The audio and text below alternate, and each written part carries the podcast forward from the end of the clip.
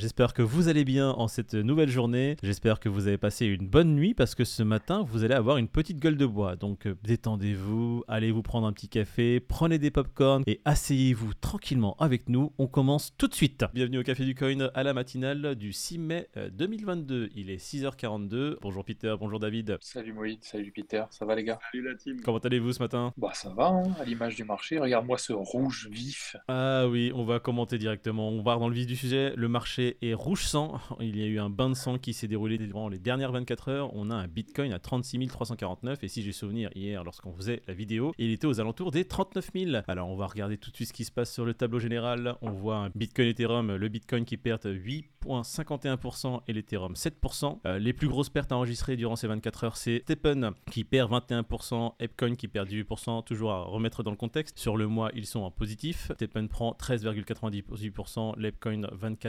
24,71%. On a également Solana qui perd 13,12%, le Cardano qui perd 10% et le Dogecoin, notre préféré, qui perd 6%. J'espère que vous avez, comme on l'a expliqué hier, limité votre exposition. Euh, vous n'étiez pas dans l'euphorie et vous n'avez pas investi sur les marchés très fortement. Nous pouvons voir que euh, le marché s'est retourné d'un coup.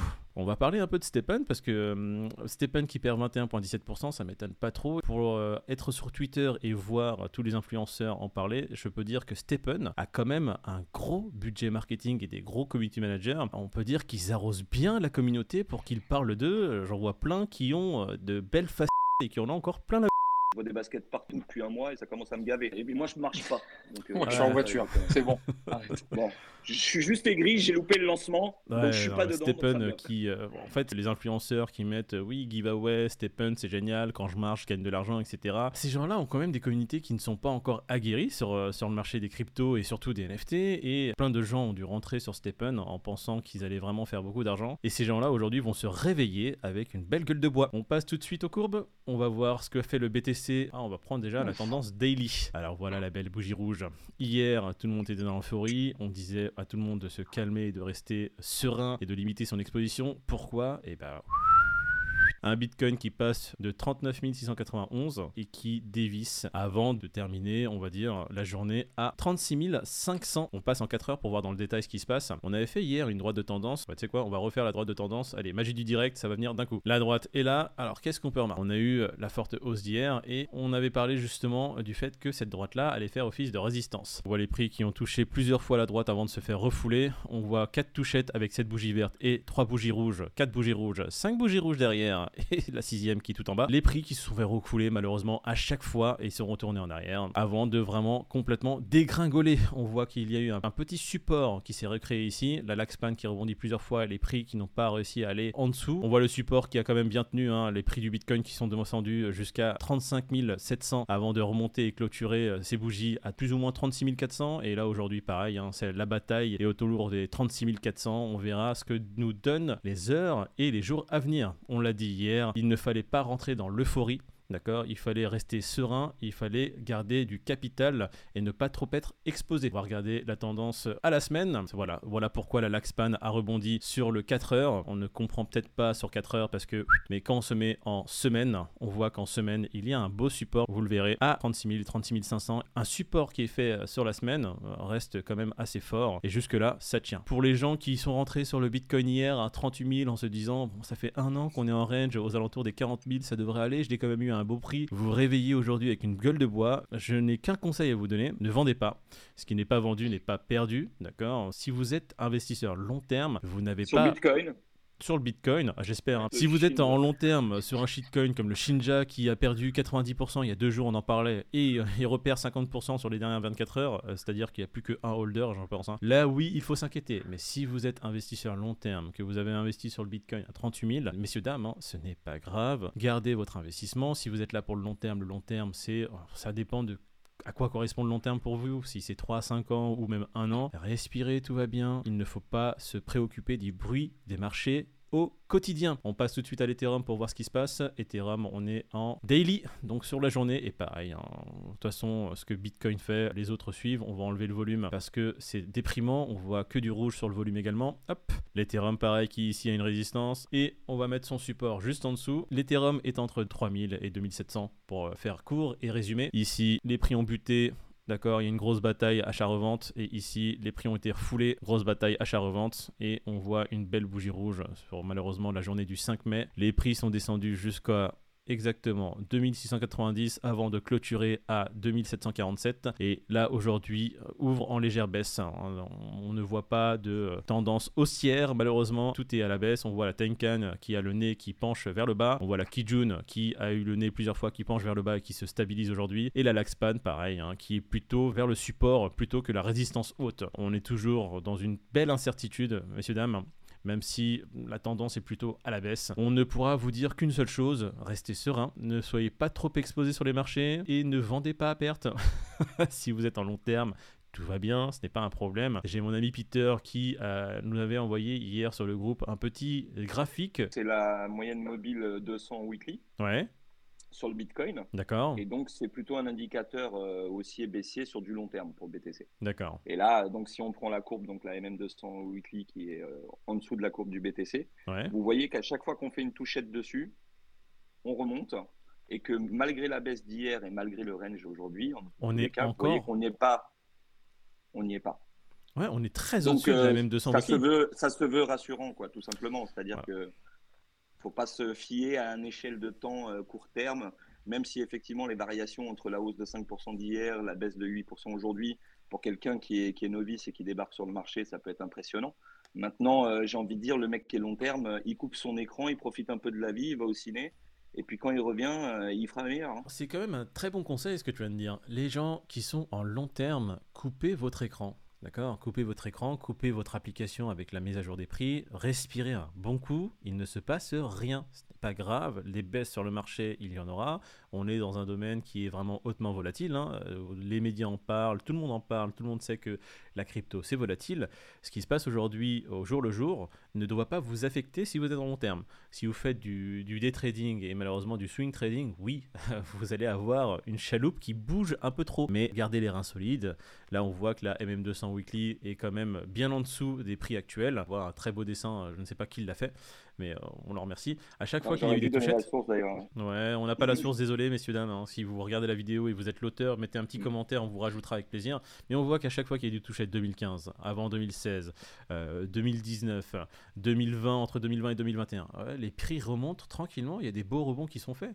Donc, même si là, on fait une touchette, on va dire aux alentours des 21 000, il n'y a pas, il a pas mort d'homme. Euh, les prix seront intéressants. Pour ceux qui sont en long terme, il y aura la possibilité de recharger, on va dire, sur le Bitcoin à moindre coût. Personnellement, moi, c'est ce que j'attends. Ça, va peut-être énerver des gens. Je, peux comprendre que pour les nouveaux acteurs et les nouvelles personnes qui rentrent dans la crypto, qui ont pris leur Bitcoin hier à 38 000, plein d'espoir en se disant oh, génial, j'ai fait l'affaire du siècle, je l'ai pris à 38. Hier, on l'a dit, la tendance est encore incertaine. Restez serein, ne soyez pas euphorique. On passe tout de suite aux indices. Le CAC qui perd 0,43%, moins 27 points sur les dernières 24 heures. Après l'annonce de la fête, c'est ce qui aurait dû être le plus logique. on a vu hier une hausse suite aux annonces et comme on l'a dit, moi j'étais le premier surpris, je l'ai dit et je l'ai annoncé, c'est surprenant. Euh, et là, c'est plutôt dans la logique de ce qui devrait se passer, ce qui aurait dû se passer. Donc euh, pareil, hein, on voit le Nasdaq qui lui perd presque 5%, ce qui est énorme. La clôture est plutôt dans la logique des annonces de la Fed. Un petit commentaire sur ce résumé, euh, messieurs? Qu'est-ce que vous pensez de ce qui s'est passé durant ces dernières 24 heures? Hier, on l'a bien dit, hein. ne soyez pas euphoriques, ne vous enflammez pas. Attention au lendemain et surlendemain des annonces de la Fed. Mhm. Bah, ça s'est vérifié. Donc je suis sûr qu'hier, sur les réseaux, je suis sûr qu'il y avait pas mal de gens qui disaient que on rentrait en bull run et que c'était reparti. Et puis aujourd'hui, bah, on va avoir euh, exactement les mêmes qui vont dire euh, on rentre en bear, etc. etc. Peter? Bon, je rajouterais qu'on est toujours dans le range du BTC. Bien sûr que ça fait euh, range un peu plus bas, d'accord hein, C'est la moyenne basse plutôt que la moyenne haute. Donc voilà. Il faut le temps de digérer effectivement la news de la Fed, comme, comme à chaque fois dans tous les cas. C'est pour ça qu'hier, Moïse vous l'a très bien dit, c'était Digérez la news, prenez votre temps, pas d'euphorie, pas d'excitation. Le conseil que je pourrais donner aujourd'hui, c'est garder de la liquidité, toujours des opportunités, il y en aura tout le temps. Si vous êtes là pour la tech et pour le long terme, vous inquiétez pas, des moments pour rentrer, il y en aura, et pour des moments pour sortir, il y en aura aussi. En tous les cas, aujourd'hui, tout va bien, pas d'inquiétude. On attend pour moi, pour ma part, pour les vrais investisseurs long terme, euh, des prix beaucoup plus intéressants pour pouvoir mettre des gros péchons, d'accord? Ça peut être très embêtant pour les gens qui se rentrent maintenant, qui, qui, ont peut-être pas ce mindset-là et qui, se disent euh, oui, non, mais moi je rentre pour faire de l'argent tout de suite. On m'a dit que la crypto, quand je rentrais dans la crypto, j'allais faire 80 euh, to the moon, 4, plus 80%, plus 300%, je vais faire des x10 direct. et pourtant, c'est pas ce qui se passe. Je suis rentré, je suis à moins 80%.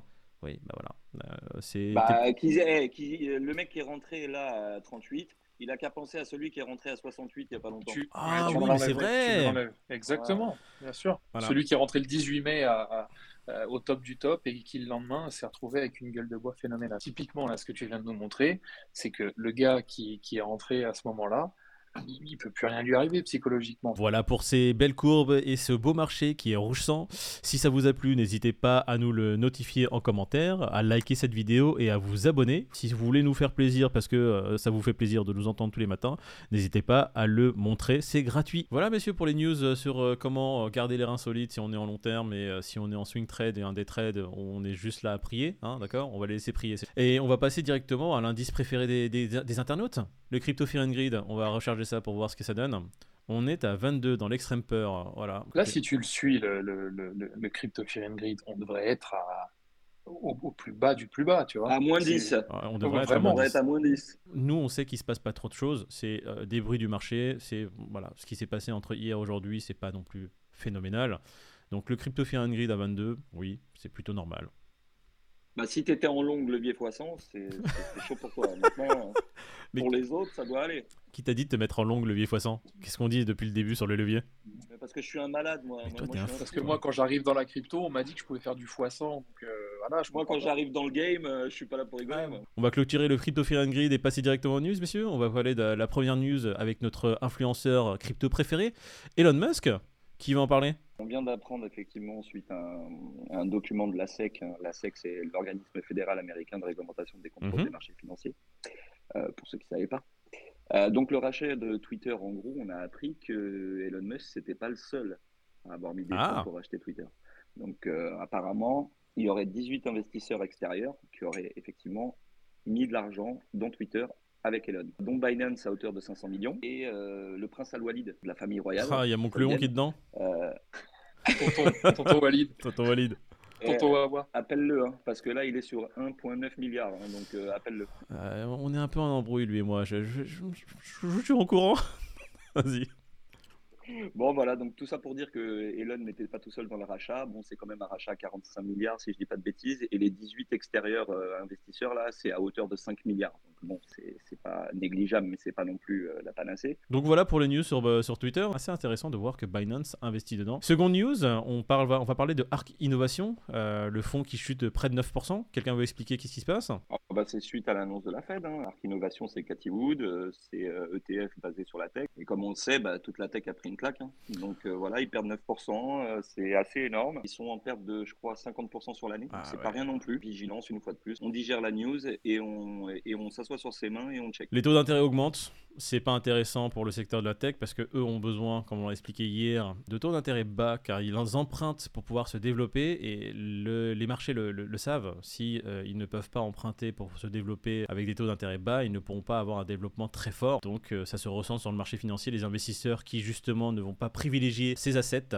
et vont aller là où il y a de l'argent ailleurs. On va passer à la news suivante. Euh, c'est quoi? Gucci qui saute dans le train de la crypto-monnaie. C'est assez intéressant parce que Bon, après, il y a un truc qui m'a fait marrer, c'est qu'ils acceptent du Dodge et du Shiba. LVMH a ouvert la porte avec Off-White. Je pense que c'est de bonne augure pour la suite d'un point de vue de démocratisation de la crypto. On le voit très clairement, hein, à mesure que le temps avance, de toute manière, le monde entier commence à accepter. Il y a 5 ans, euh, on crachait sur la crypto, c'était quelque chose de très dangereux. Oh mon Dieu, il faut s'en éloigner. Les gouvernements, les fonds d'investissement, euh, les banques euh, crachaient à l'unisson dessus et aujourd'hui on a un shift majeur. Les gouvernements l'acceptent comme monnaie officielle pour certains, pour certains gouvernements et certains pays. On voit l'Europe qui commence maintenant à fortement se pencher sur la régulation d'une manière assez mauvaise à mon sens, ça on en reviendra plus tard. Et maintenant des grands groupes comme euh, Louis Vuitton, LVMH surtout, hein, qui commencent à se dire tiens on accepte les paiements en crypto-monnaie, c'est que du bénéf. Mais si on passe à la news suivante, NFT Mercedes, qu'est-ce que c'est que ça?